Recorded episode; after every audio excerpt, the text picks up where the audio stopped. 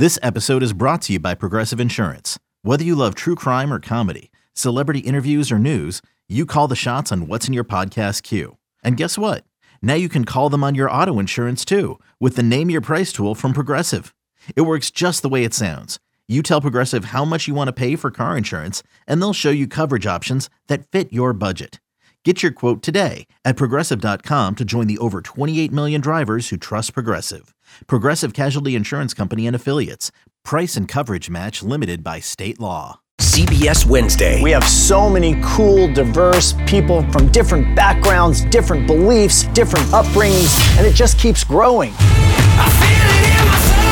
I'm a citizen of the United States. I'm a hustler. I'm a big Taylor Swift fan. I'm the queen of the tribe. I am playing whatever role I gotta play. I'm gonna play this game full speed. I ain't going down like no punk. A new Survivor Wednesday on CBS and streaming on Paramount Plus.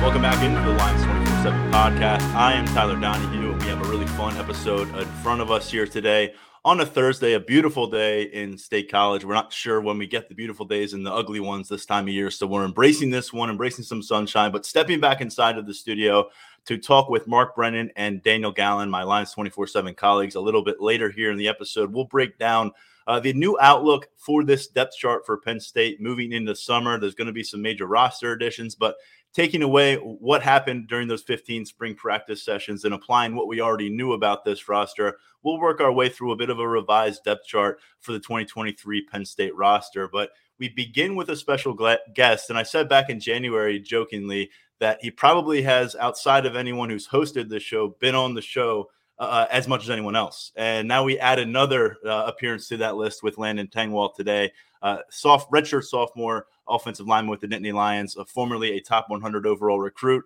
out of the state of Maryland. He joined us a bunch during that recruitment, before his enrollment, and a couple times now since his enrollment, stepping up in year three with the Nittany Lions in a lot of different ways. You'll hear about those right now. Landon, welcome back to the Lions 24 7 podcast. Thanks so much, Tyler. Thanks for having me. Absolutely. Well, we have a lot of ground to cover here, and, and, it's going to include some some serious conversation about this offensive line coming out of spring ball in a bit. But you're kind of carrying the flag on behalf of your teammates for a few different initiatives here. And I want to begin with what's coming up this Saturday. Uh, it's part of the Lions Legacy Club efforts to really put the spotlight on you guys, give you an opportunity not only to benefit yourselves as student athletes, but to mingle with community members, network, get a chance for fans to interact face to face. So, before I start asking about it, why don't you give us the lowdown on what's going down uh, down in Annapolis, Maryland this Saturday? Yeah, absolutely. No, uh, so I, I think uh, we we got a lot of guys from Maryland, man. A lot of guys from that area. A whole bunch of alumni in that area, and we kind of figured there's not too much going on in that area. So we figured one of these weekends after spring ball, we'd go back and kind of plan an event there. So this is how that kind of came about. We got about eight to ten uh, Maryland, you know, former Maryland high school players that are here at Penn State, current uh, that are coming back. Guys like Chop Robinson, Olu Fashanu, uh, Dvon Ellies, Zakee Wheatley, and uh, obviously me and, and a couple more guys. Um, you know, it's going to be we're going to doing stuff like Q and A. We're going to be signing really any memorabilia anybody brings. We'll have stuff there too to sign. Um, also going to have auction off a couple really cool items, uh, different paintings, stuff like that, uh, and obviously food, drinks, all that good stuff. So it's going to be a really good time. Kind of just you know chat it up with the players and uh, everybody, you know, get to know each other. Now we have a, a, the link here on our, our, YouTube video that if you're if you're watching it that way, if you're not, and, and go over to lions247.com, you'll see this article up with the podcast. We have a link out where you can get some more information for this. But Landon did a nice job there. Again, it's six to ten on Saturday um, down in Annapolis, Maryland, at the DoubleTree by Hilton. Uh, it's at 210 Holiday Court in Annapolis. It's $100 per person. Uh, and, and we've had a chance to, to peek in on some of these events, and, and specifically Mark Brennan and Grace Brennan have, have taken some photos of some of these events. I mean, this is not just getting a line one by one single file and have your 10 seconds with the Penn State football player and then be shuffled out of the room. This is truly mingling. No, yeah, we get to, you know, it's really awesome to show our personalities now. You know, I think, you know, fans were kind of missing that a little bit for a while there. Uh, there wasn't too much community engagement with the players. Uh, and that's definitely one thing the NIL has allowed us to do. So it's been really awesome, you know, mingling with the fans for them. You know, they get to meet our families. All of our parents are going to be there, uh, get to talk to them. So it's really cool. It gives everybody a different perspective and really gets the, you know, people get to see us as, a, you know, as people. It's really fun to just chat it up with different alumni, and even really just just anybody, anybody who's a fan. It's it's awesome to to see that, and it's uh it's it's really cool. Now we get a lot of interesting questions as media members, whether it's in Twitter or outside the stadium or up on our message boards. I'd imagine there's been some interesting questions thrown your way. What, what's some of the more, I guess, uh, you know, memorable moments you've had in those interactions thus far? Man, so I mean, some of them are some of them are pretty funny. Um, I would say one of my favorite actually was I was talking to Ted Brown, um, board of trustee. I'm not sure if, if anybody's familiar, but uh, older older guy, awesome. He's on the board of trustees, and uh, he challenged me to a push-up contest. This wasn't really anything I asked, but you know, this was last Friday at the event, and uh, he challenged me to a push-up contest. But then he said that every one of his push-ups, I have to do ten. So I don't know where that happened. At and then he started challenging Mike Mauti too. So I don't know. It was getting it was getting heated up uh, up in the Hyatt Friday night. But uh, but no, but I mean it's they're honestly everybody's always so awesome. Uh, we do get to, you know, we get some funny questions. Normally they're about Coach Franklin that make me laugh the most, but um, and kind of just you know stuff stuff about that. But but no, it's it's awesome to just get to know people, get to know the fans. Like I said, this wasn't really this type of stuff wasn't happening a couple years ago, so I think the fans love it. Obviously, we're super excited to come back to Maryland and hopefully you know see a bunch of people there. You mentioned Mike Mauti, and, and people obviously respect a lot of what he did as a football player here at the time that he did it, but he's resurfaced now as a very vocal member and, and an integral member with the Lions Legacy Club, um, and and making a lot of things happen behind the scenes from what we have heard and what we've gathered and what we've kind of uh, just just seen him put out there himself on social media. What's that look like from your perspective? Because you're involved in these a lot of the, the setup and conversations behind closed doors and, and on these threads as you're getting these things together how much of the involvement has made an impact? Yeah no he's been awesome. Mike's been awesome. Uh, it, has been awesome to get to know him obviously. Former you know big time player here all, all, all that stuff. I mean he's a legend here. We you know i heard his name coming up all the time my recruitment since i've been here. So to really interact with him he's a, he's an awesome guy. He cares about the players. Um, that's one thing i'll say about him man. He's he's in it for the right reasons. Um, and you know, I think it's hard when there's a lot of people when there's some people who aren't. And he's, you know, he's just doing he's just doing his best. He's just trying to get the fight for the players. And you know, as players, we love him. He loves talking to us. He's a he's an awesome awesome guy.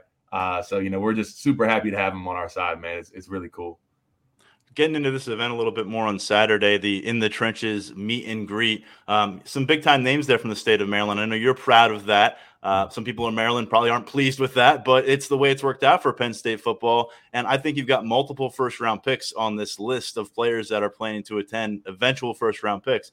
Now, what are you guys going to be actually uh, getting the opportunity to do um, down there, getting back to your some of your hometowns, around some of your hometowns? Do you have any kind of other community reach out planned?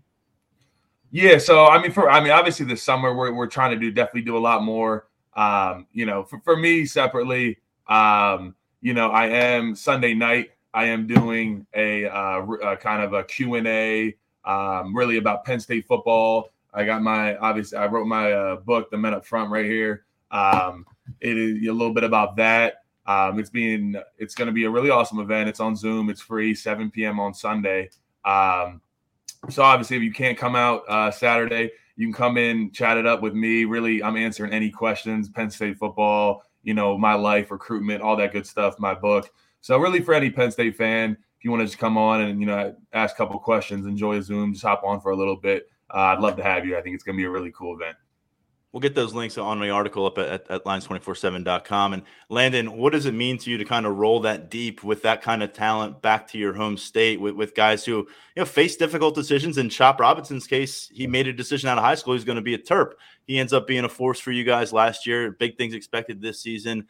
I mean, what do you, you wear that as a badge of honor going back home, I'd imagine.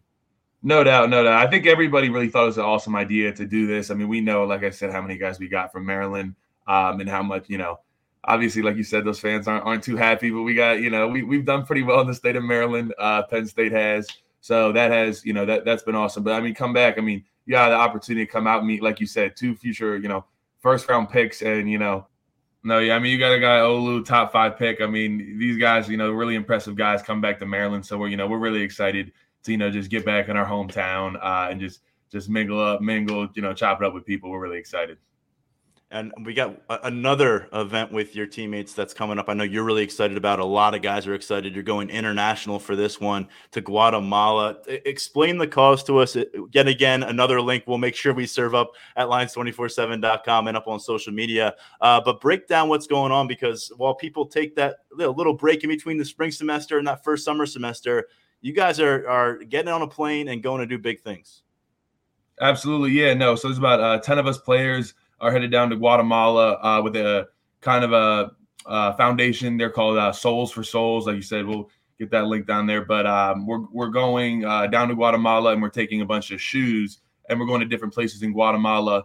Um, and we're you know we're giving out shoes to to kids and uh, we're we're getting to interact with them, which is uh, which has been really awesome. Uh, kind of just planning that, getting to see everything we're gonna do, the impact we're gonna make. It's gonna be really cool. Uh, so me and a bunch of the guys are really excited for that. Um, as well with my book, um, I just had a very generous donation where uh, someone's going to donate uh, 50 books, where I'm going to take down 50 of my books uh, and give it out to some of the children in Guatemala. So I think uh, I think that's awesome. We'll be uh, I'll be announcing kind of who who funded that that donation actually at the meet and greet Saturday night, and I'll get that out on social media. But no, I really appreciate that, and that's gonna it's gonna be a really awesome trip. We're just excited to, to go down there. Uh, a lot of us haven't never been out of country, and you know, just give back and make it make an impact. It's gonna be really cool. Landon, we spend hours and hours and endless hours on this podcast and and and writing about it uh, as you as football players and how you're going to impact wins and losses on the field in the fall. I think you gave us a nice chance here in the last 10 minutes or so to peel back that curtain a little bit. And you're, you know, being a brand ambassador in a few different ways here on the NIL front, uh, in terms of community engagement, and now in terms of service. Um, how busy does this team, for the most part, stay when it comes to matters beyond football?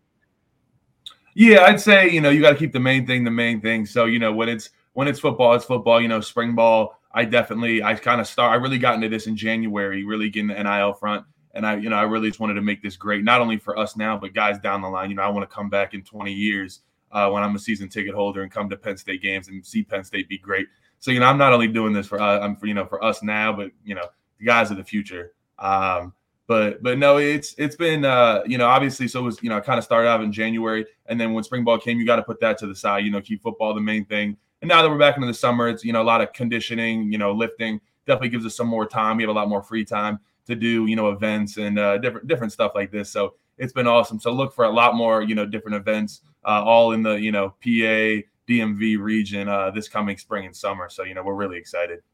And you're going to be coaching some kids up, if I saw that right. Yeah. Yes, sir. Yep. Yeah.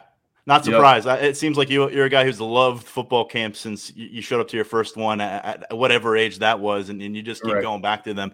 Uh, Landon, when, when, it comes to spring balls, you just said just finished that up 15 practice sessions. And when we had you on the show back in January, the team was in between the Rose Bowl and getting into winter conditioning, and you were still kind of you know optimistic, but a little bit guarded about your health status coming off of an injury last year.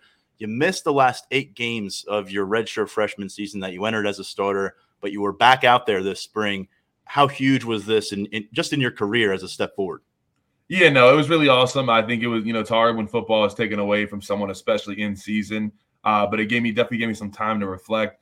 Uh, you know, I really, you know, I re- really appreciate every day, even more so now. Uh, you know, when you have something taken away from you that you really love, it's hard. So I really said, you know, I just find myself a lot more appreciative and really enjoying every day. Uh, it was amazing to be back on the field, back in front of Beaver, in front of all the fans. Uh, you know, there's no there's no better feeling than that.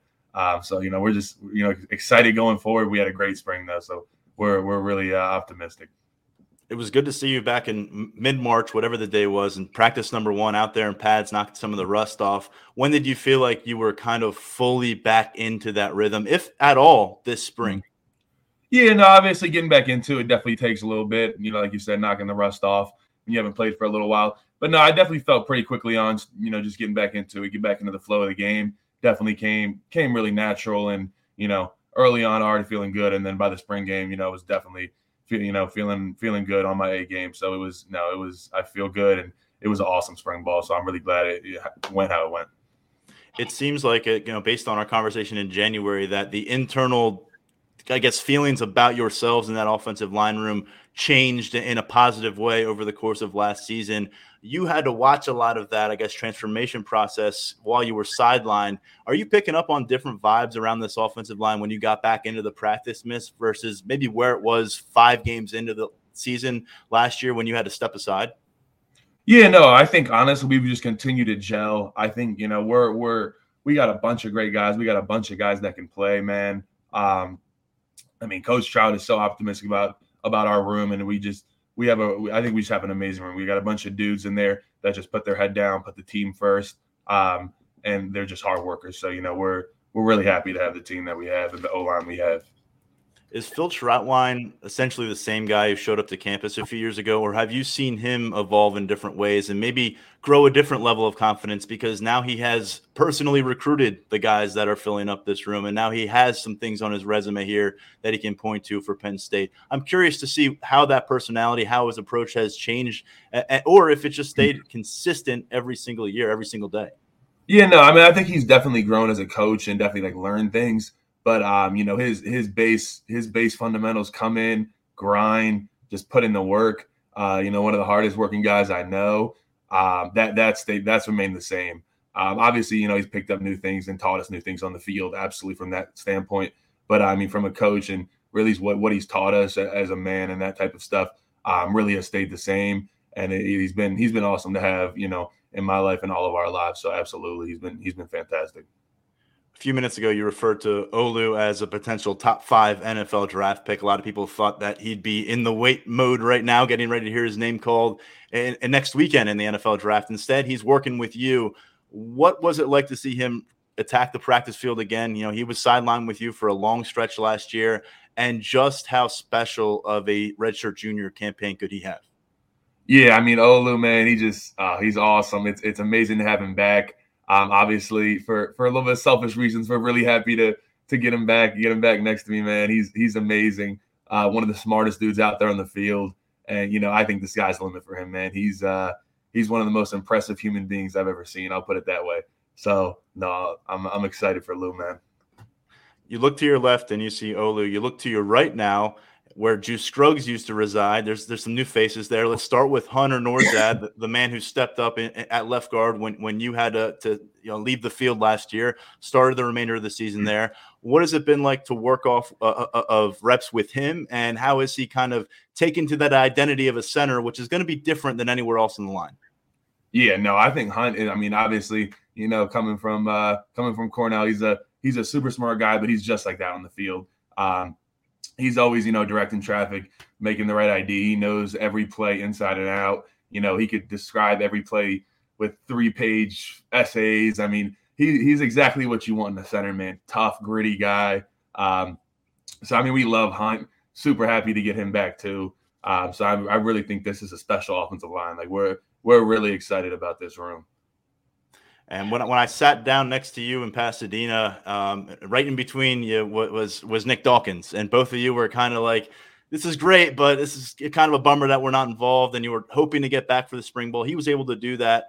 What's the step forward been like that? We know he has all the personality in the world, but as a football player, where do you see Nick Dawkins now in year four? A guy who's also getting a lot of work at center. Yeah, no, Nick Nick is really impressive too. Another guy that knows, you know, he knows the playbook inside and out. Uh, you know, super super impressive guy. Um, handles all his business. Um, you know, we're really excited for Nick. Honestly, become become a, a leader on this team as well. Um, he's a guy we always look to, to, to get us to get us amped up for practice, all that stuff. Um, you know, look for him to definitely. He's going to make an impact. He's a he's a special guy, absolutely. So definitely keep an eye out for Nick Dawkins, man. And then also in the interior, I got to ask about Vega Ioane because you know you don't get far in a lot of conversations about the future of this offensive line without his name coming up in a hurry. Maybe the future is here already in 2023, and we're going to see a lot of him. What impressed you most about his early uh, second year practice uh, segments here in, in March and in April? And how do you think he carries that forward in the preseason camp and maybe gives himself a longer look? Yeah, no, I mean Vega, man, he's one of the strongest dudes you'll ever see, man. If he wants to, if he wants to anchor down on you, you're not going anywhere. Clamp down on you. He's he's super impressive to watch. Um, so now, I mean, we're we're real excited for him. But I mean, he's definitely he's definitely yeah. When you talk about the future of Penn State offensive line, I mean, definitely Vang, man. He's he's uh I just love being next to him. He's always trying to learn, hard worker. Uh, so we're really excited about his future, no doubt. I've, I've been working my way left to right here, if you couldn't tell. So I, I want to go to the right tackle position now. It's one that James Franklin has talked about a lot in the spring as, as a competition they're excited for as a staff. Caden Wallace back for year five, like you, missed a chunk of the season last last year due to injury. And then Drew Shelton, one of those several linemen who stepped up last November and, and helped carry that through the Rose Bowl, left tackle. Now he's switched over to right tackle. We heard there's some growing pains there with, with switching sides. What do you see from from those two this spring, and what does it mean to have each of them engaged in a competition like this? Yeah, no, no, they're competing their butts off, man. They they both had great springs. Um, you know, we're real excited, and you know, one thing that competition it breeds is you know we not you know breeds depth too. Um, as we know, as you saw last year, a lot of us didn't make it all the way through the year. Uh, you know, obviously, knock on wood, but um, but you got to have depth on the offensive line. You got to have pieces, and to have you know these this many guys that can play is honestly it's a dream. I'm sure I'm sure it's a dream for Coach Trautwein. We got a bunch of impressive guys on this offensive line, uh, smart dudes, like I said, hardworking dudes that just put their head down and work and really just want what's best for the team. So I mean, we're all these guys are working their butts off. We're really excited about this room. Got two more questions on the offensive front for you. Uh, thank you for taking them. Uh, and I want to get to uh, JB Nelson, who we've seen working at left guard as well a lot. He was another player who got involved there last year. I think when Hunter wasn't available in September, we saw him get a lot of run in September in one of those matchups. Where is he in year two? I know he had a pretty significant body transformation after making the jump from the junior college level.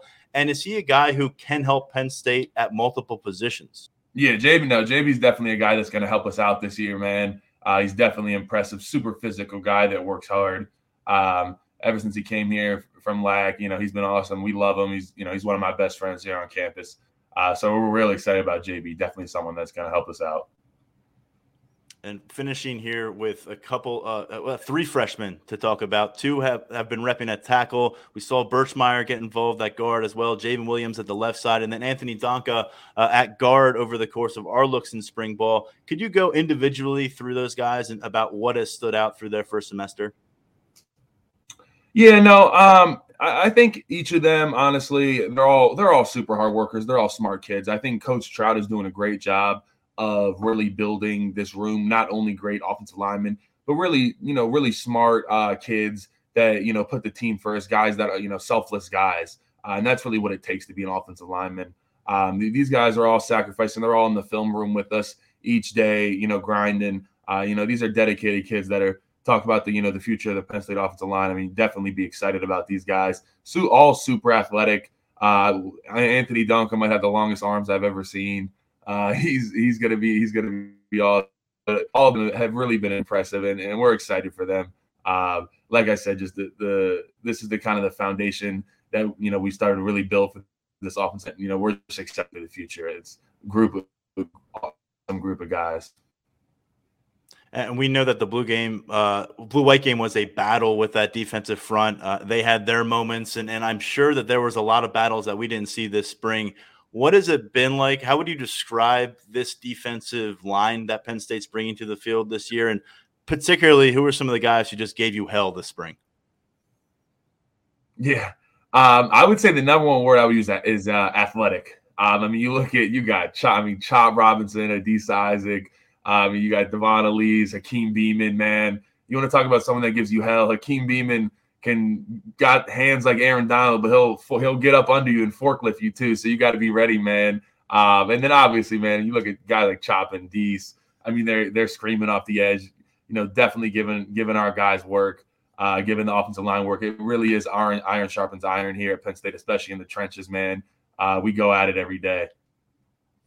And you know, I'm not going to finish this interview with a defensive question. So let's go with an offensive one. Last time we had you on the show in January, you told me you were very impressed with Drew Allar's ability to eat a steak dinner when he joined you guys for, for at a restaurant at the offensive line group. What are you most impressed by what you saw during the five weeks of spring ball from the quarterback? Yeah, no, definitely some poise setting in. Obviously, he's getting a little older, getting a little more comfortable, and you can definitely sense that uh, from you know from offensive line standpoint. You know, him really starting to get more comfortable back there, you know, directing traffic, directing us, really know what's going on. Uh, definitely, you know, starting to become a leader. So, yeah, we're really excited for for Drew's future. Um, super impressive guy. Um, I love him. Like I said, one of my best friends here as well. So, uh, no, we're, we're real excited for him. All right, Landon Tengwall in year three with Penn State, working toward his redshirt sophomore season. We're going to see a lot of him on the field this fall. Landon, you've got a ton going on. We'll do our best to make sure all the appropriate links are, are where they need to be. But this Saturday, just a reminder at the Doubletree by Hilton Hotel in Annapolis, Maryland, a great opportunity to, to get together with a lot of Penn State players from that state. And those details can be found at lionslegacyclub.com. Landon, thank you very much. We'll, we'll catch up with you down the road. Thanks so much, Tyler. We'll be right back on the Lions 24 7 podcast. New CBS Sunday. You collect rewards, right? This is how I make my living. When something is lost, everyone's looking for something. He finds it. You strong swimmer? So so. So so. So so's okay. Justin Hartley stars. How you survive, you make quick, smart decisions, and you never let panic take the wheel. Sounds cool. It is cool, actually. Very cool. Tracker. New Sunday on CBS and streaming on Paramount Plus. It's the UEFA Champions League on Paramount Plus. Europe's top club soccer tournament. Champions versus champions. The best teams facing off in the knockout rounds. Magnificent! And it all takes place while you're filling out financial reports at work, in the middle of your day, in the middle of your week. So use that second screen, call in sick, do whatever you got to do to tune in Tuesdays and Wednesdays. Nobody watches the UEFA Champions League like us. Stream every match live exclusively on Paramount Plus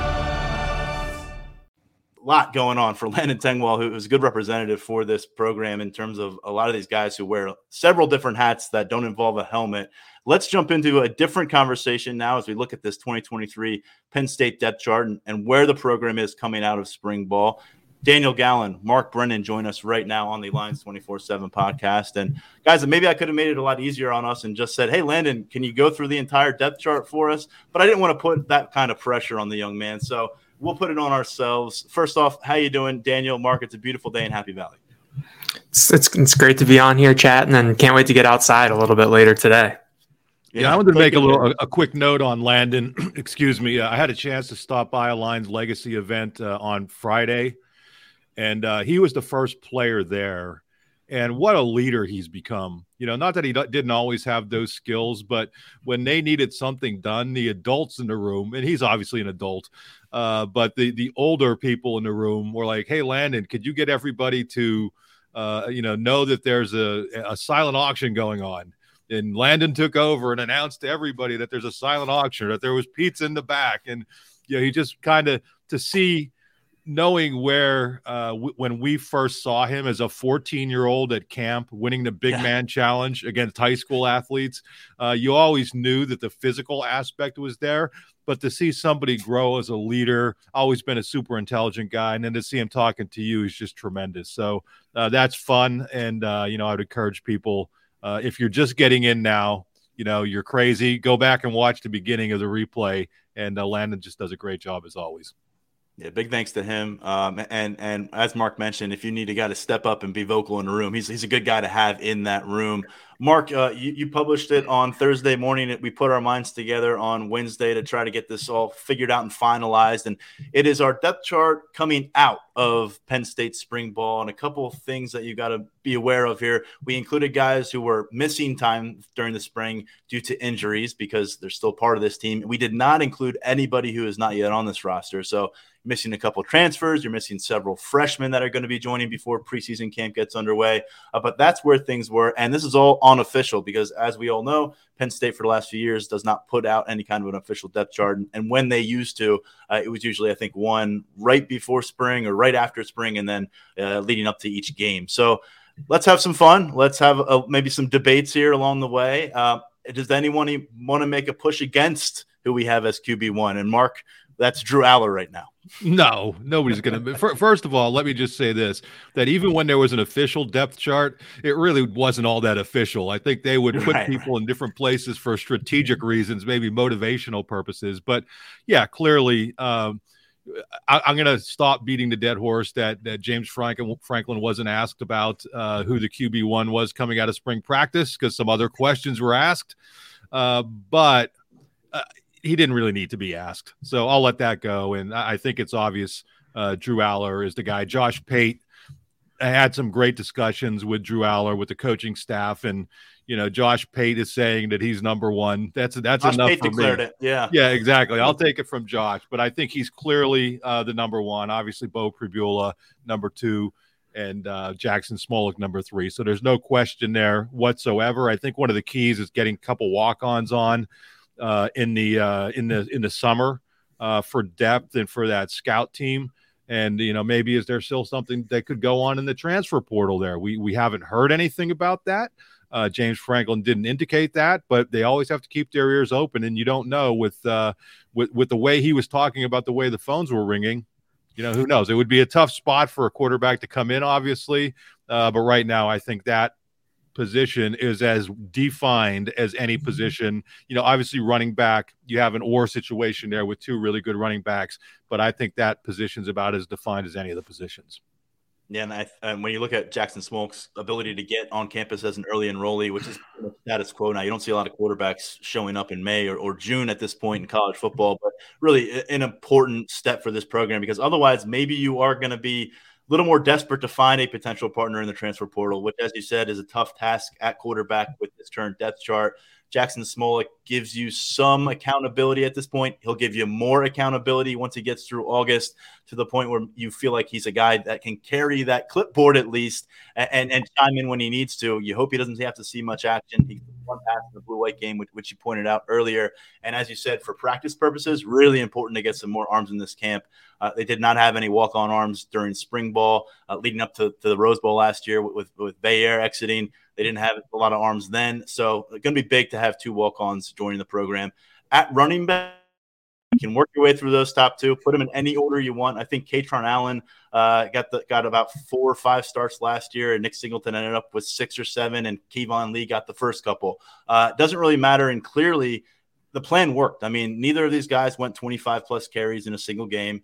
They typically landed somewhere between 16 to 21 carries per game, um, and they all played 13 games, which makes it really important to bring up running back three in this situation. Trey Potts, who's due on campus in a couple weeks, 1,200 uh, career rushing yards with Minnesota, the number two guy there a couple, a couple last couple years. May have had a big 2021 season uh, if it hadn't suffered an injury in his own right after Mo Ibrahim goes down. And then you work your way through some unknowns, walk-ons, uh, guys who have been on campus for a while, and Tank Smith and Tyler Holsworth and Emil Davis. This, two years for Davis and Holsworth. Tank Smith's been here for what feels like four years, I think, at this point. Uh, and a couple freshmen, Cam Wallace and, and London Montgomery, who's coming off a knee injury that cost him his entire senior year.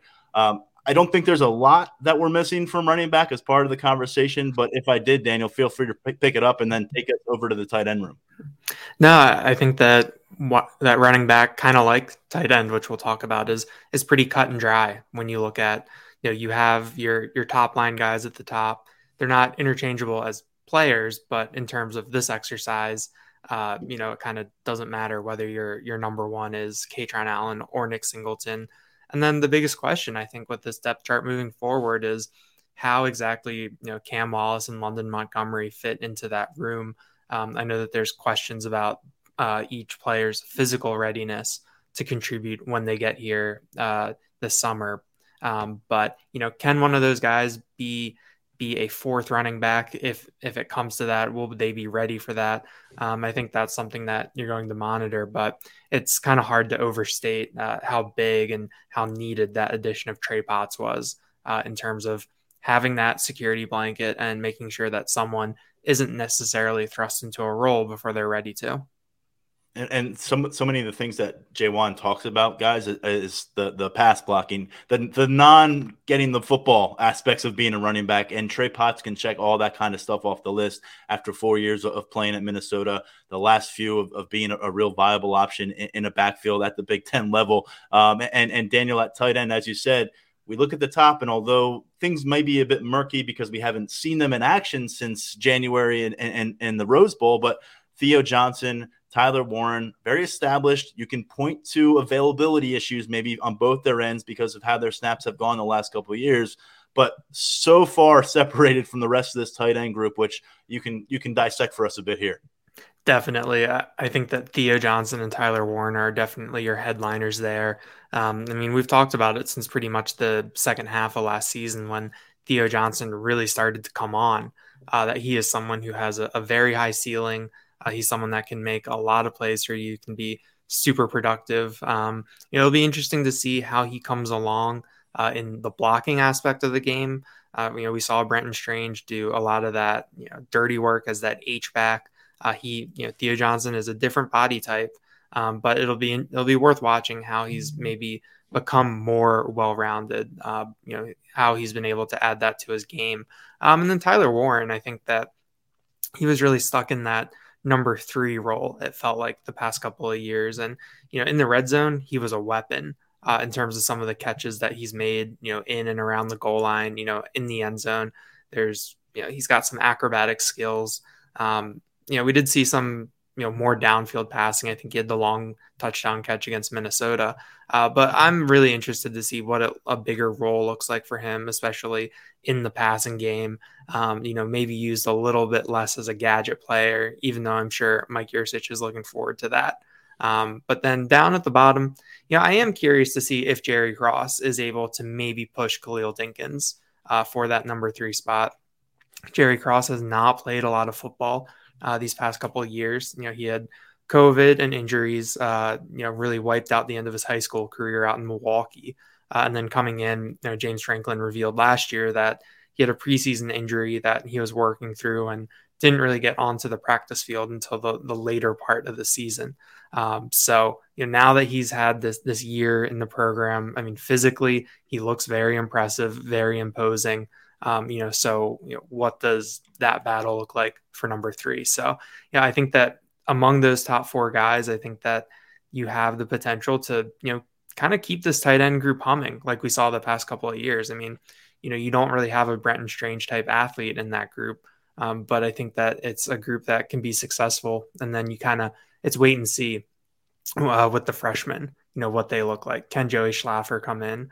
Uh, maybe do something. You know, we've talked a lot about Mega Barnwell and his future. Uh, and then when Andrew Rappleyea gets here, I think he's maybe a bit of a wild card in terms of pushing some of the guys ahead of him who've already been here it was such an uneven year for both Johnson and Warren. Uh, when, when you look, I mean, and Brenton Strange, because Brenton Strange for the first half of the season was putting up numbers that rival just about any tight end in the Big Ten. And I, I don't think he reached 30, 40 receiving yards in, in, in, any of the rest of the games. Whereas Theo Johnson, he exploded a- after the halfway point of the season. And Tyler Warren had a, had a key role early in the passing game because Theo Johnson wasn't available. If you remember at Purdue, Warren got a ton of run, but there was a stretch in Big Ten play there where, where Penn State was really not having him on the field much. I think he was playing two or 10 or fewer snaps in three consecutive games there, uh, late October, early November. Started to come on strong down the stretch. He's a guy I, I want to see that full look at for a full season because through three years, we just haven't had it. And he's been such a captivating figure. I, I know that when Barton Simmons was on our show back when he was the director of scouting with 24 7 Sports, now he's the general manager down at Vanderbilt for their football program but he thought Warren was in that particular class for Penn State, the 2020 class, had as much of a high ceiling kind of unknown commodity of anybody. And they said he might make us look silly for listing him as a three star tight end down the road, but we can't go giving out blue chip ratings to guys who haven't played the position before. We've got a three year sample size now. He feels like he's maybe a ticking time bomb, though, if he can put it together from a health standpoint. And that's a big if right now. now. We haven't seen these guys. We don't know the details. And if we knew the specifics, we wouldn't be talking about it here on the podcast. And when it comes to each of them, you know, there is a little bit of a checkered history in that availability department. So you're thinking they're going to be taxed with those uh, those reps this year as frontline tight ends, and and I think Theo Johnson. You talk about draft draft stock that could skyrocket on this mm-hmm. roster. Uh, you know, he's go for launch if it happens for him. Wide receiver room, Mark Brennan. Um, it's it's been very much on um, a point of emphasis for James Franklin to make sure we all are well aware that there's a lot of unknown in there. Uh, we came out of the blue white game, I think, with a better understanding of, of how things were trending in the room, specifically with Omari Evans. You can probably cluster Kaden Saunders in that conversation as well. But slot uh, Keandre Lambert Smith as a senior in one starting spot, slot Harrison Wallace as a redshirt sophomore in another starting spot, and then everybody have at it with maybe a few guys building an edge coming out of spring ball.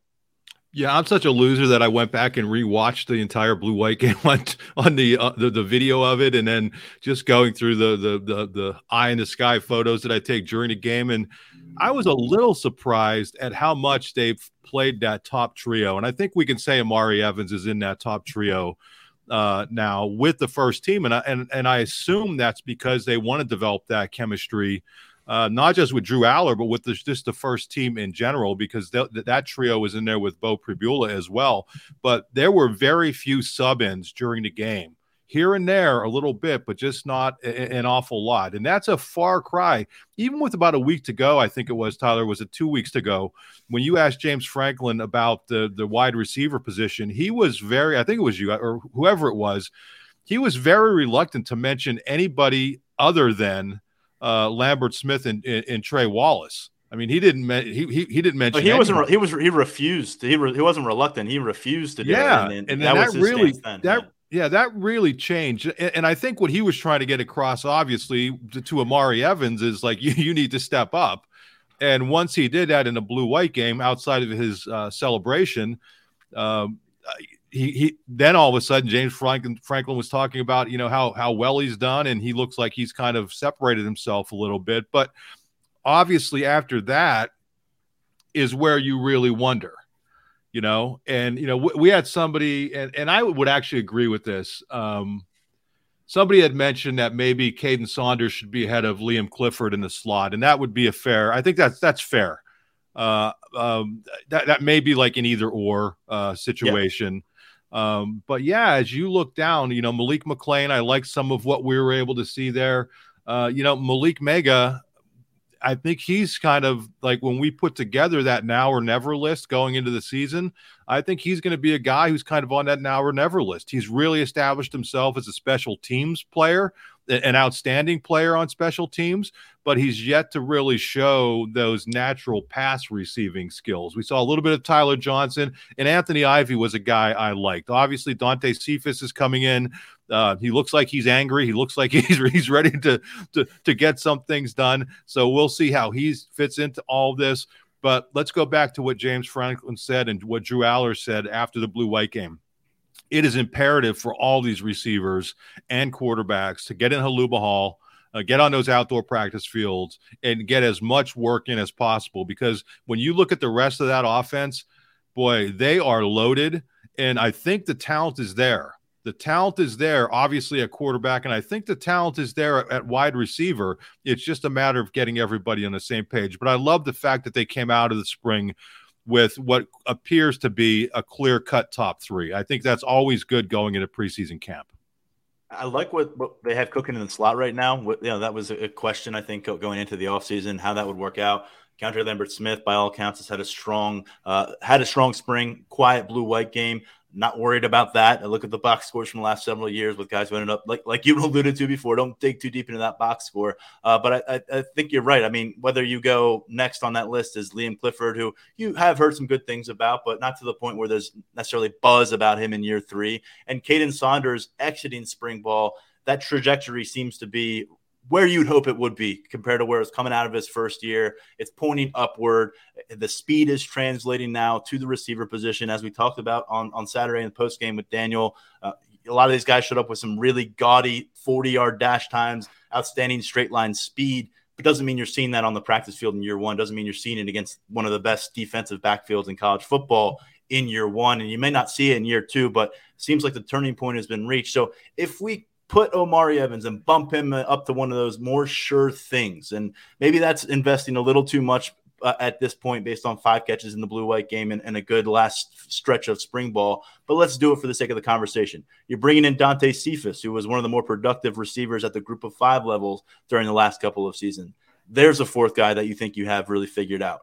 This is where it gets interesting to me because a guy like Kaden Saunders – guy like Anthony Ivey. Uh, you talked about Tyler Johnson on Saturday as well. You know, I know Malick Meiga's in that conversation, but a lot of those guys uh, to round out the top six uh, that they're looking for a receiver, I think they have the ingredients. I think that they're there, and I don't think it, it takes a lot to get there.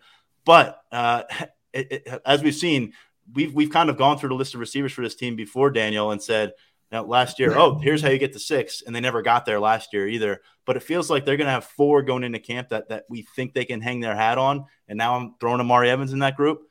Can they get to six? That's going to be a big question mark, maybe for how explosive, how much range this offense could have because you're going to have guys get nicked up, banged up. You're going to have defenses approaching you in different ways. You may not always have all of your tight ends available on the field, and you want to be able to tap into this too deep.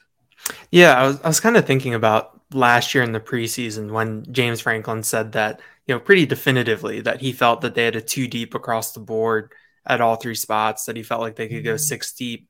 And then once we got into the season, we didn't really see that come to fruition. Um, you know, I think that Harrison Wallace flashed a little bit there as as the number four, um, and it's it's been kind of the, a similar thing the past two years where outside of the top three that you know get the most run, we haven't really seen you know the flashes from a fourth or fifth or even sixth guy. Um, so you know, I agree with you that I think the pieces are all there. Um, I don't think it would hurt them to add another piece from the outside uh, through the transfer portal if they can find the right wide receiver um, for what they're looking for. But you know, I do think that you know they have enough guys that they should be able to find six um, out of there. You know, they've you know, the recruiting; these guys have come in as as pretty good prospects. You know, there's a number of top two four seven guys in there. You have a top 100 guy in there in Kaden Saunders. Um, so you want to see these guys take the right step forward. Um, and you know, I I think that this group you know, talking to someone like Kaden Saunders, I think that you can kind of see the the attitude and, and the determination. Um, you know, I talked to them a little bit after the blue white game about you know Franklin being pretty public about wanting to see them step up, you know, about needing to see them step up, and you know, and how they view that. And I think that you know, with the change that they've had uh, in the room in terms of Marques Hagans coming in, um, with some of the talent that's in there now, um, I do think that they you know are you know chomping at the bit a little bit to get going and prove themselves. Um, but it's kind of like what we talked about with you know the offensive line last year, where it's one thing to say it, it's one thing to look at the recruiting rankings, look at the talent, look on the practice field, but you know one we have to get to Saturdays and you know have them show it to us. And I think those outside receiver positions are where you really focus in for these competitions going into the summer um, because you, you, got a, guy like Malik McClain should be much better footing with this f- program uh, in terms of hitting the, the ground running come summer camp versus where he was coming in from Florida State. Uh, Malick Meiga's a guy working on the outside, but the, the, that cluster of younger guys is really where you watch. And then, of course, Dante Cephas, who uh, a lot of people here already have penciled in as moving up the depth chart in a hurry when he gets to campus. The offensive line, eh, you can go in a lot of different directions. Uh, the point being, they got six guys back who started at least five games last year. And that's something that not a lot of programs across the country can point to. We just had a, a nice dissection of a lot of the offensive linemen uh, with Landon Tengwall. So I don't think we need to necessarily dive too deep into this. But Brennan, I'll, I'll throw this your way. What is your biggest concern right now for an offensive line group that carries a lot of positive momentum compared to any other point, any other offseason I've covered this beat? Yeah, I mean, I think it's probably that right tackle spot. I mean, you know, it's tough because at left tackle, you're looking at a guy who's going to be a high first round draft pick. And I, you know, I think between Shelton and Wallace, they're they're going to be okay there. But I just think I would like to see one of them kind of step up and seize it in the in the preseason. I think that's kind of a that that's kind of a key. I mean, they have three they have three good tackles. They have one great tackle, uh, and I think that's that's really key.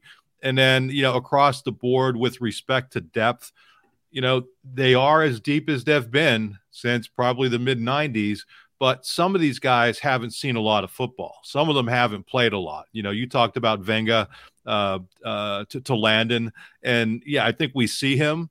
And you know, it was pretty funny. We saw the one play out there where he basically body slammed Kalen King, and you just look at how big and powerful this guy is.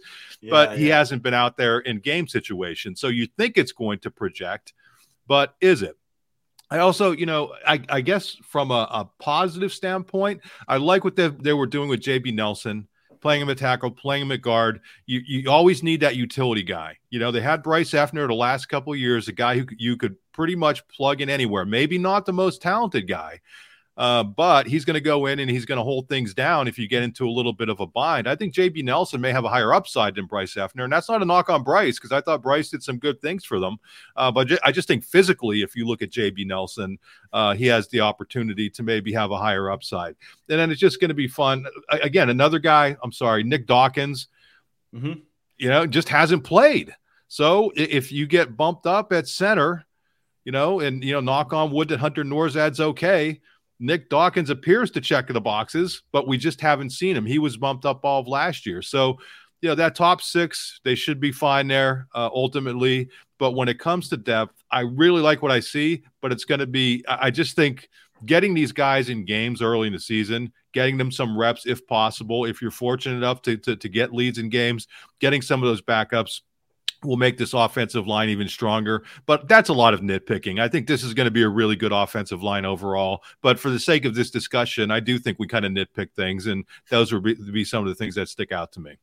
And if you're a Penn State fan, isn't that the beautiful thing about this 2023 roster? It requires a lot of nitpicking. I mean, how much time have we spent investing into like the, the second team safeties and the second team offensive line and who's going to be the third tight end or the third running back? I mean, these are good problems to have for a program at this point in the calendar year. Uh, I would say I'm wondering do they get to week one with a couple rotations in place like they did last year? You know, I think Phil Trautwein has proven he's not afraid to get a longer look at guys when they get into a season if he feels like two guys at one position aren't going to inhibit your ability to win and maybe they can thrust you forward and you're not sure if one guy's the, the guy to put all your eggs in that basket yet. Yeah, last year we saw left guard two involved from game one on. Hunter Nourzad was the next in behind Landon Tengwall.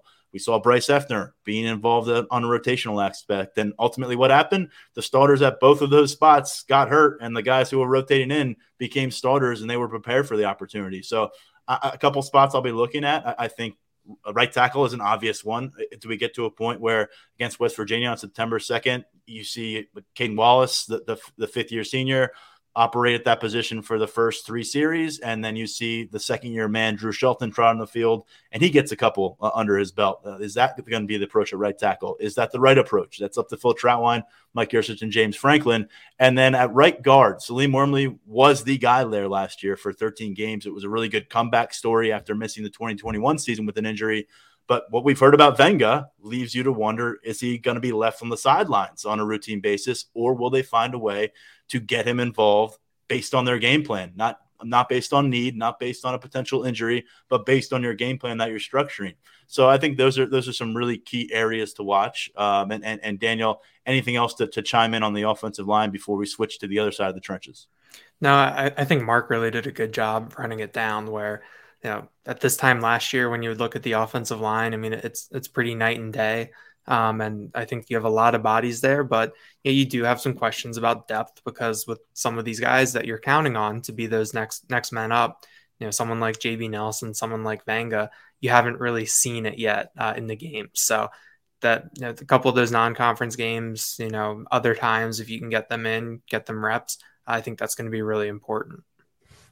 And I want, oh, by the way, can, can one of those freshmen, whether it's Alex Birchmeier, mm-hmm J'ven Williams assert themselves as a, as a viable game option at the tackle position. Not somebody that you need to incorporate in the game plan, but if for whatever reason Drew Shelton's a full time starter for you, or or one of those right tackles isn't available, and you need a third tackle, and he, be, he becomes your third mm-hmm. tackle, is one of those freshmen going to be ready for that role? We know uh, J'ven Williams has a athleticism through the roof.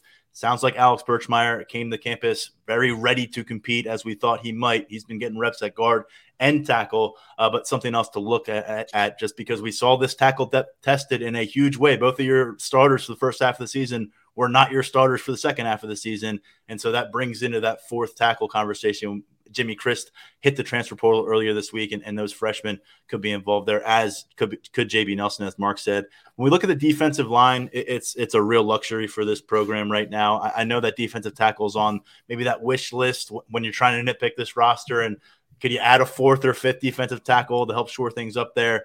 But as things currently stand and, and as they are currently constructed, you can go really four deep at the defensive end position. There's no doubt about that in my mind. Then things become a little more interesting with some wild card guys. But when you have Chop Robinson, Dani Dennis Sutton, I'm going to put Amin Vanover in the conversation and Adisa Isaac leading the charge off the edge based on the football that they've already played to this point based on the steps forward, I think that we think are there for all of them, especially a guy like Dani Dennis Sutton in his second year on campus and a guy like Chop Robinson in his first full offseason playing the defensive end uh, position. I mean, there is a lot to like about the way they can attack quarterbacks, and that's without working your way into like I'll phrase them as wild cards like Smith Vilbert and Zuriah Fisher. Yeah, deny, I'll tell you what, to, to have that guy as a you know, effectively coming off the bench. That's ridiculous. I mean, if he is just, you know, uh, we, we were joking a little bit about you naming him MVP when my guy Zuriah had a sack stolen from him. But seriously, the upside for, for Dani is just, you can't deny it. Sorry. But it's, uh, I know I've used that before. But yeah, at the, uh, at that Lions legacy event, you can't believe how big that dude is. I mean, uh, what they what do they list him at? I don't have my roster here, but it's uh, if he's six, if he's he's at least six six. I'm I'm telling you, and huge.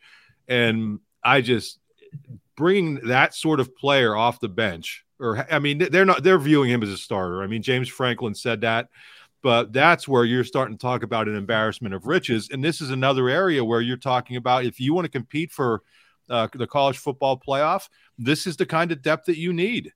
Uh, you know, you you have to be you're in there in the fourth quarter, and this guy's coming in not playing. You know, he'll he'll play throughout the game, but he'll be fresh. Adisa will be fresh. Chop will be fresh. I mean, these guys will be fresh coming off the edge. And you start using that prowler package and moving guys around and doing this crazy stuff. I mean, it is just uh, it, is just going to be really fun to see. The one thing about D tackle though that that concerns me a little bit is you don't have that big kind of earth mover that you had in PJ last year in Mustipher. I mean, you have a lot of very good players, but you don't have that one huge guy. And I wonder if they're able to find somebody like that in the portal uh, that may not be an every down type player, but you want them for those short yardage type situations. But that's the one area because I think otherwise, you look at where they are defensive tackle with Beamon and Durant. Uh, Dvon Ellies, I think, is an underrated player. Uh, you know, I don't think he's a superstar player, but I think he's a guy who's going to grind it out and be really good. And then with Izzard coming back and Vandenberg's played some some good snaps, and uh, you just go down. Uh, Townley flashed a little bit. I mean, they have the talent there. I just don't think they have that one huge player, one big player uh, like PJ, who's able to really get in there and stuff things up against the run. Mark, by the way, Dani Denison listed 6'5, 262 right now on the roster. Yeah, he's so taller than that, he, man. He's a big fella for sure. And that, he's going to continue to get bigger. Uh, and a name that, that came up there, I mean, you went down that defensive tackle group and, and you went down the defensive end list.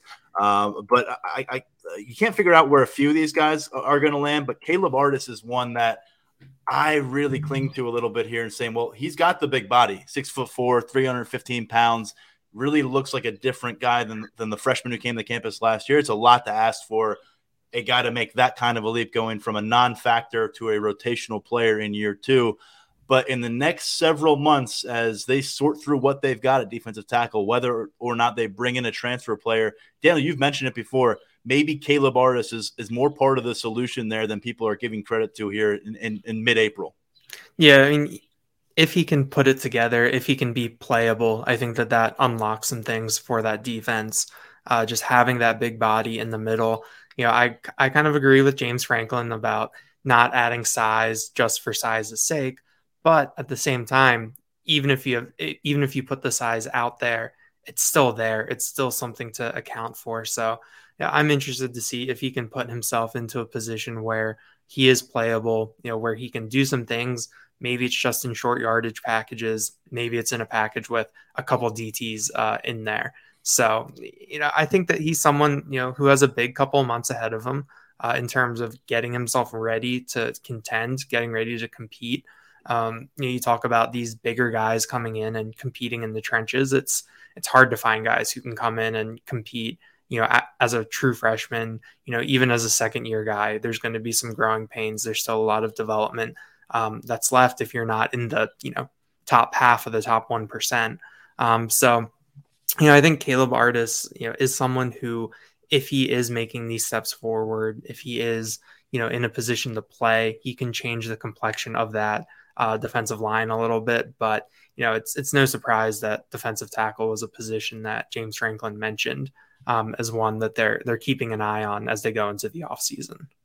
I'll throw one more name in there. Sam Siafa. He, he I think he did some two way lineman work in year one as a walk on. He went to high school with Drew Shelton. Uh, I, I, noticed him on the field this year playing some defensive tackle uh, this spring. I thought I thought he was moving around pretty well. We got a bit of a look at him in the spring game. just another body out there for them to work with. But I thought uh, just just the from a walk on perspective, seeing the guy move out around out there with the defensive line He's another defensive tackle to know out there, Sam Siafa. Uh, as of night, right now, not going to see a, a, major impact movement coming in this summer at defensive tackle or defensive end. You got some freshmen coming in, but no one that we're really circling as, as far as coming in September and, and making a big play. By the way, uh, we talk about getting after the quarterback. Abdul Carter showed he can do a lot of that from the linebacker position last year. His versatility and the versatility of Curtis Jacobs that linebacker seemed to open the floodgates on what Manny Diaz might be able to come up with between now and September 2nd and beyond, because we have firmly put Tony Rojas into that green light category. Maybe they haven't done it uh, publicly as a staff yet, but I think we're going to see Tony Rojas go full steam ahead as a freshman, and maybe T- Ta'Mere Robinson puts himself in that conversation too by the time August wraps up. But right now, you look at a team that returned five of the top six linebackers in terms of defensive snaps from that roster last season. The only guy who's out of the mix is Jonathan Sutherland. Insert Tony Rojas. Hello, Manny Diaz. Enjoy your summer of game planning. Mark Brennan, take it away. Uh, going back and rewatching the blue white game, Manny Diaz was blitzing. I mean, come on, man, against that against that poor white offense, and people are like being critical of the second team offense, and you know they're, they're, he's Pribula is getting attacked by Kobe King and Abdul Carter. It's like, come on, it's it was like that, that was unbelievable to see. But yeah, hey, you know, you you, you talk about Rojas, and what I loved in going back and watching that is how chippy that guy was. Oh my God. He was like bumping into people. And, uh, you know, even if he doesn't play a lot, but I do think he's going to be greenlit and I do think he's going to see reps. Uh, that's a guy who's really, he seems like a perfect fit for special teams, doesn't he? I just think he could be somebody who goes out there and, and crushes skulls on, on special teams, just the attitude that he has uh, you know, you never want to see players uh, get banged up the way uh, Elsdon and DeLuca were. But the, the the the hidden kind of hidden kind of blessing there is that that opened up way more snaps for Rojas and Ta'Mere uh, during the spring. And you know, every time we were at practice, what was the one thing that we said about Rojas? He wasn't necessarily at the front of the line because the two alphas were at the front of the line in Abdul Carter and uh, the big dog Curtis Jacobs. But Rojas was usually number three. He kind of knew his spot, but he was pushing his way up there. And just to see the reps that those guys got, and then for them to come into the blue white game and both of them to play well in front of that crowd, I thought was really good. But this is this is almost like the offensive line uh, that w- when when Danny was talking about it before. I mean, last year at this time, we were wondering who was going to be where and how things were going to play play out for for linebacker. And now, wow! I mean, their starting unit is going to be really good. Uh, you have two Mikes who have played a ton of football, and then you have backups who look like they are really effective type players. So I love what they have at linebacker. And again, Manny Diaz blitzing these guys against poor Beau Pribula in that second team offensive line that was just unfair we we've got uh, as currently constructed Rojas as, as, the third team Sam behind Dom DeLuca. Tough spring for DeLuca to miss. A guy who's got a lot working in his favor right now with Penn State, and he's a, a spring ball team captain. But in terms of, of, of not being able to put some looks out there at linebacker and, and, and Rojas doing a lot of that work, I wonder how that shapes up at Sam uh, with, with, Curtis Jacobs as the presumed starter there. Uh, how much do we see Rojas involved? How quickly does he get in there behind Jacobs? And then how much do we see Rojas maybe get involved at the will linebacker position? You know, we know that they've done some cross training work there. I think Manny Diaz believes that Rojas can handle those duties, but you know, how does that impact a guy like Keon Wiley, who's in development behind uh, Abdul Carter at the will position? You know, I think Rojas has a chance here to maybe stifle some of those snap plans for a guy like DeLuca or Keon Wiley in both of those roles. And and then does Abdul Carter based on what they want to do with this linebacker group and, and different packages they want to show. And Manny Diaz just trying to get his best 11 on the field at a particular time. Does Abdul Carter start to, to, to chomp into some of those reps at, at Mike and, and to the detriment or uh, individual detriment, I guess you could say, of Kobe King and Tyler Elsdon. These all got these guys all want to, to win games, and, and and Manny Diaz wants to get them there, but it's going to be interesting uh, who has to take take a step back because you're not going to see an even distribution across six linebackers here, and you're going to see a guy like Abdul Carter rarely leave the field. Probably the same for Curtis Jacobs. What does that mean with the kind of you know fifth defensive back schemes they like to play, and how does that impact who's going to play a bunch? Really curious because it's a luxury, but at the same time, it's a lot to digest for Manny Diaz because you're going to be leaving some talented defenders on the sideline at linebacker over the course of the season. Yeah, I, I really want to see how Manny Diaz mixes and matches um, as we go through the year. I mean, I think we saw it last year with Abdul Carter playing his way onto the field. The fact that they had the flexibility to move Jacobs back to the Sam uh, and play Carter at the will.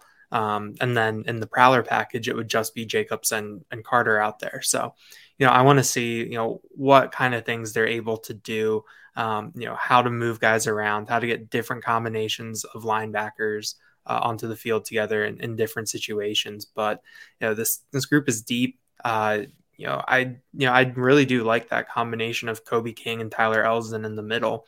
You know, I think that those are two guys that, you know have their limitations but you know know this defense have experience and can be kind of right place at the right time uh, linebackers for you. Um, and then i think you look at just carter jacobs uh, potentially rojas uh, even deluca you know i think that those are guys that can be playmakers that that can make things happen. So you know I, when i moved when i came here to penn state you know you hear a lot about lbu uh, and i think that you know you, you start to see it uh, come together with with this group Kaveion Keys incoming as well, top 24 7 linebacker uh, from Virginia, making the move to campus this summer defensive backfield, uh, a lot of jobs uh, that that whoever starts the game isn't necessarily going to play the most snaps. We're going to see a ton of, of, of reps dispersed across this secondary as we did last season. But let's start the safety position, guys. You got Keaton Ellis, returning starter. I think he played the the third most snaps among all safeties last year, but he started every game across from Ji'Ayir Brown. Um, ends up being selected as a defensive defensive team captain coming out of spring ball. So safe to assume he's locked up one of those starting jobs. You look across the field, we didn't get to see Jaylen Reed in the blue white game. We saw a lot of him during the spring. Uh, that meant more reps for a guy like Wheatley. It meant more reps uh, in, in, with the first team for, for Mehki Flowers. But I think Wheatley's a focus there because we've seen a lot of, uh, of Big Ten action for him based on last year. We saw less of that for KJ Winston, right around 100 defensive snaps to his credit. But I'm going to make the case that we got to make sure we, we include him in the conversation for who emerges at starter. I understand why we went with Wheatley or Jaylen Reed in that role, uh, but I think Winston has that kind of surging power this offseason to, to, to, to get to the finish line come September and be one of those, wow, that guy won the starting job kind of moments in, in year two. Yeah, one thing when we when we do this, you, you can only put so many ors in there, or it becomes confusing for people, and that's why we put Winston uh, under Keaton Ellis. I mean, he, he, that could be a triple or on the other side. I just don't. I, I, don't think you name a team captain who started every game last year and don't expect him to still be the starter if he's healthy. So yeah. I think he's going to be the starter. But I think all four of those guys are going to play a ton of football, and I think that's as good of a foursome at safety as they've had uh, you know, just in a long time. You know, KJ Winston was a guy who was the buzz, another buzz guy coming out of uh, spring practice. Seems every time that we ask somebody, uh, whether on the record or off off the record, who was who who was worth watching, who was playing well, his name came up over and over and over again. Some people even project him as a future All American. So, yeah, I think all all four of those guys are going to be really good players for them. I think they're just in a terrific spot there especially when they start figuring out exactly what they're going to do with that prowler package, with the nickel, with the different uh, things that they do. And that's the other thing when you go back to linebacker. Hey, Manny Diaz has shown that um, he loves playing these multiple defensive back kind of uh, sets and the creativity with the defensive ends, where he'll play three defensive ends, but he is not afraid to lean on a lot of di- different defensive backs. And I think with the core of safeties that they have, that's a really good starting place. Then when you expand that out to what they have at cornerback and, and even nickel with Daequan Hardy, wh- when you talk about the mix and match options, Daniel, I mean, at mm-hmm. linebacker, now all of a sudden you're looking at the secondary and where you can play all of these different guys. I mean, I just think they're in a really good spot, even having lost a guy as good as Ji'Ayir Brown. You can wreak some serious havoc with this back seven. I mean, and, and and if you're an offensive coordinator and if you're a quarterback, series by series, you're just not quite sure who's going to be lined up across the field. And we've discussed it. It's not just the, the speed and athleticism back there in the secondary; it is elite level length, and that can erase some things for you as an offense. And it may take a mistake or two for you to realize that those options have been erased. And who's coming after your quarterback? I mean, because you never know. They will they, they will bring people from anywhere. Daequan Hardy is an effective pass rusher as little as he is. I mean, I know he didn't do it as much last year as he did the year before, but all of those guys I think are completely comfortable attacking the QB. So that makes it even more fun. Johnny Dixon last year, I believe, had uh, four sacks on the season. He was a, a major presence here in the line of scrimmage as well. Yeah, and I think when you look at these safeties, uh, I think you really want to factor in what their interplay with the linebackers is like.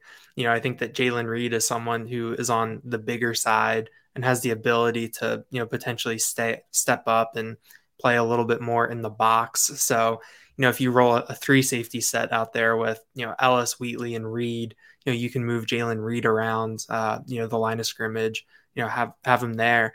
And then you know, I think we laid it out pretty well uh, on the depth chart where you go three deep uh, at each spot when you factor in Mehki Flowers and Tyrece Mills uh, as two guys that wor- worked behind the scenes last year.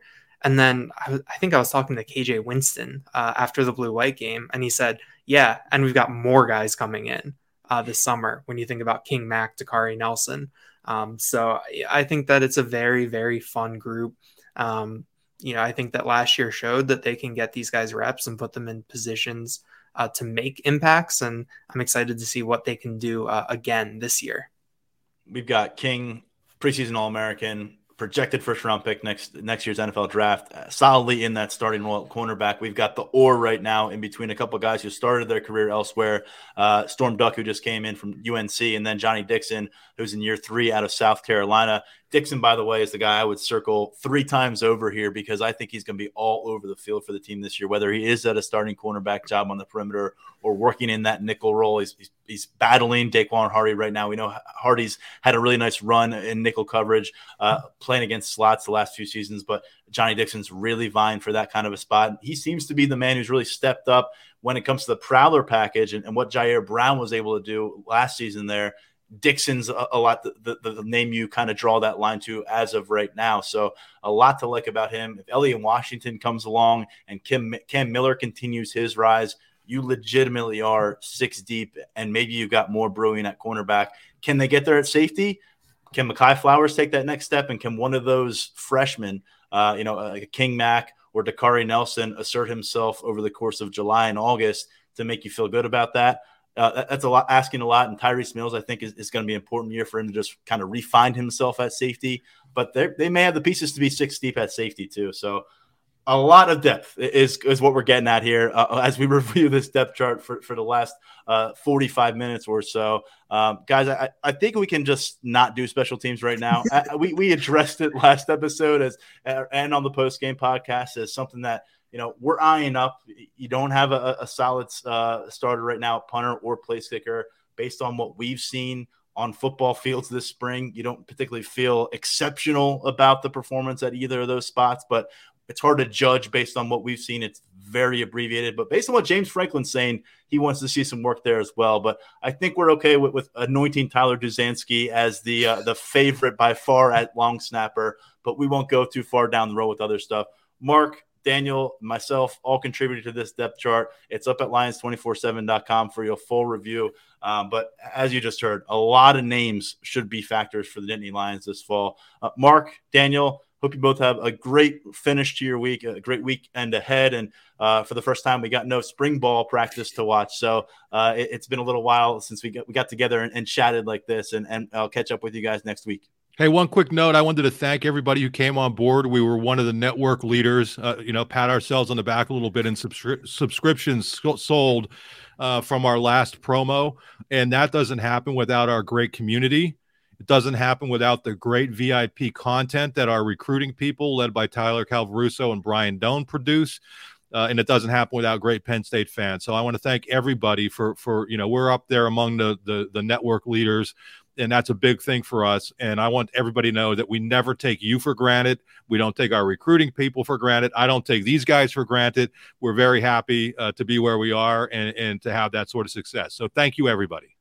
Well said, I'll, Mr. Brennan. I'll second that one. Catch up with you guys soon. Uh, big thanks to Mark and Daniel, as always, my colleagues at Lions247.com. As referenced there, Tyler Calvaruso getting it done again. It's been a very busy week for recruiting the transfer portal also doing some things for football and basketball. A lot going on at the message boards at lions247.com right now. If you missed our last episode of the podcast on Tuesday, we reviewed the three latest commitments to come on board with the Nittany Lions 2024 and 2025 recruiting classes. Great work from Tyler Calvaruso breaking those down, looking ahead at what's next on the recruiting trail for Penn State. We'll have a lot more of those kind of conversations coming up uh, as April continues and into May. For now, stepping aside, big thanks to Landon Tengwall for joining us uh, yet again as a guest here in the Lions 24 7 podcast. I'm Tyler Donohue. Enjoy the rest of your day.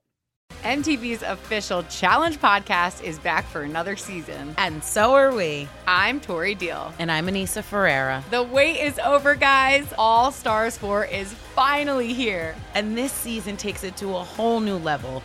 Old school legends, modern power players, and ex lovers are all competing in Cape Town, South Africa for the prize of $300,000. And we're going to be right here along with you fans, covering every episode on the podcast. Listen to MTV's official Challenge podcast wherever you get your podcasts.